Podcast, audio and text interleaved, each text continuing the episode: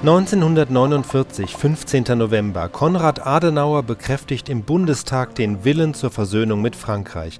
Das ist nicht selbstverständlich. Noch ist Deutschland Besatzungszone, eingeschränkt souverän, kontrolliert von den Hauptsiegermächten USA, Großbritannien, Frankreich und der Sowjetunion.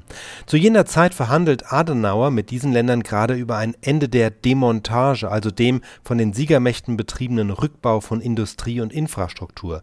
Um weiterzukommen, braucht Adenauer Signale der Annäherung. Er will auf keinen Fall den Eindruck entstehen lassen, dass die Deutschen ihren Nationalismus immer noch nicht überwunden haben. Das deutsch-französische Problem ist in erster Linie ein psychologisches Problem. Meine Damen und Herren, ich bitte Sie, nicht durch unangebrachte Kritik diese Verhandlungen zu stören und nicht im Auslande Befürchtungen hervorzurufen, Befürchtungen für einen neu erwachenden Nationalismus im deutschen Volke.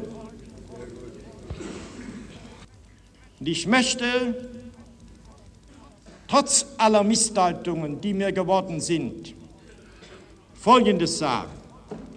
Folgende Worte an die Adresse des französischen Volkes.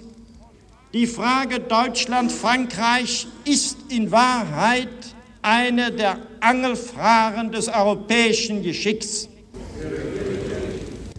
Von vielen Besuchern, die in Frankreich waren, und von vielen ausländischen Journalisten höre ich, dass auch in den weitesten französischen Kreisen der ehrliche Wille besteht, ein für allemal den deutsch-französischen Gegensatz aus der Welt zu schaffen.